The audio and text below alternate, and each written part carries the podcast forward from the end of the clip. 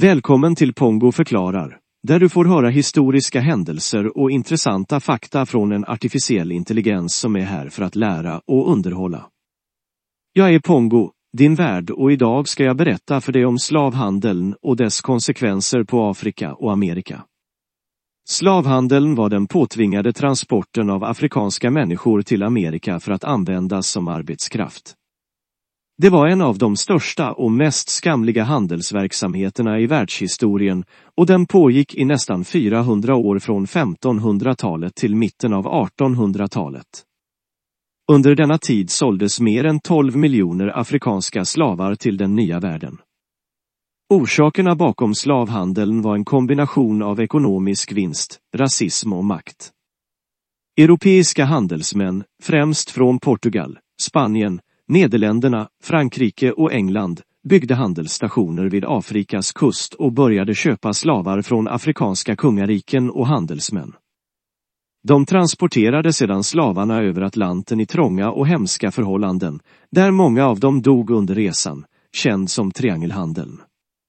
Slavarna såldes sedan till plantageägare i Amerika, där de tvingades att arbeta på bomulls- och sockerplantager, gruvor och andra platser.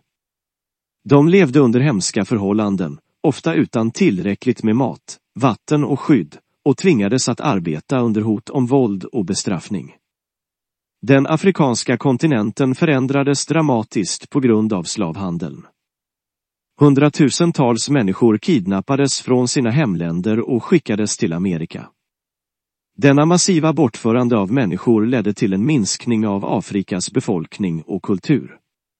Afrikanska samhällen splittrades och försvagades när unga män och kvinnor fördes bort som slavar.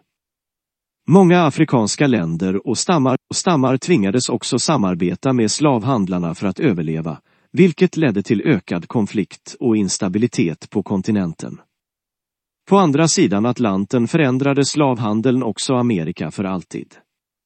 Slavarna bidrog till att bygga och driva Amerikas ekonomi, men de levde under ofattbart svåra förhållanden och tvingades att arbeta utan ersättning. Många av de första amerikanska institutionerna, inklusive vissa universitet, grundades också med hjälp av pengar som kom från slavhandeln. Slavhandeln var också en källa till enorm rasism och fördomar mot afrikanska människor i Amerika och runt om i världen. Trots att slaveriet avskaffades i mitten av 1800-talet fortsatte rasismen mot afrikanska människor och deras efterkommande att påverka världshistorien under årtionden framåt. Slavhandeln har lämnat en enorm påverkan på både Afrika och Amerika, både på kort och lång sikt. Det har påverkat befolkningsmönster, ekonomiska system, politiska strukturer och kulturella traditioner i många länder. Slavhandeln fortsatte under flera århundraden och anses vara en av de mest omfattande och brutala former av människohandel i historien. Det exakta antalet afrikaner som transporterades till Amerika som slavar är okänt, men det uppskattas att det rörde sig om minst 12 miljoner människor. Slavhandeln hade en djupgående och långvarig påverkan på Afrika och dess befolkning. I många fall ledde handeln till sociala och politiska förändringar som hade en negativ inverkan på utvecklingen av afrikanska samhällen. En stor del av de mest arbetsamma och produktiva afrikanerna togs bort, vilket resulterade i att många samhällen stod stilla eller till och med bakåt i utvecklingen. Många av de afrikanska länderna som var inblandade i slavhandeln utvecklade också en beroendeställning till europeiska makter, vilket gjorde det svårt för dem att bli självständiga och utvecklas på egen hand. Slavhandeln påverkade också Amerikas historia på ett djupt sätt. Miljontals afrikanska slavar tvingades arbeta i de amerikanska kolonierna och deras arbete var avgörande för att bygga upp den nya nationens ekonomi. Samtidigt var slaveriet en konstant källa till konflikt och våldsamhet i Amerika. Slavarnas kamp för frihet och jämlikhet skulle komma att påverka amerikansk historia under flera århundraden framöver. Slavhandeln har också haft en långvarig påverkan på rasrelationerna i både Afrika och Amerika.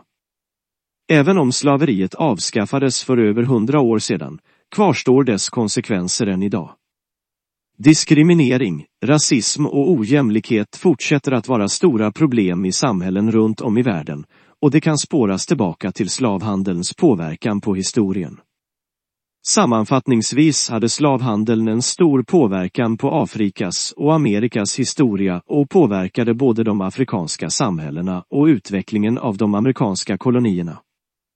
Dess negativa konsekvenser är fortfarande kännbara än idag och det är viktigt att erkänna och ta ansvar för denna mörka del av vår gemensamma historia. Tack för att du har lyssnat.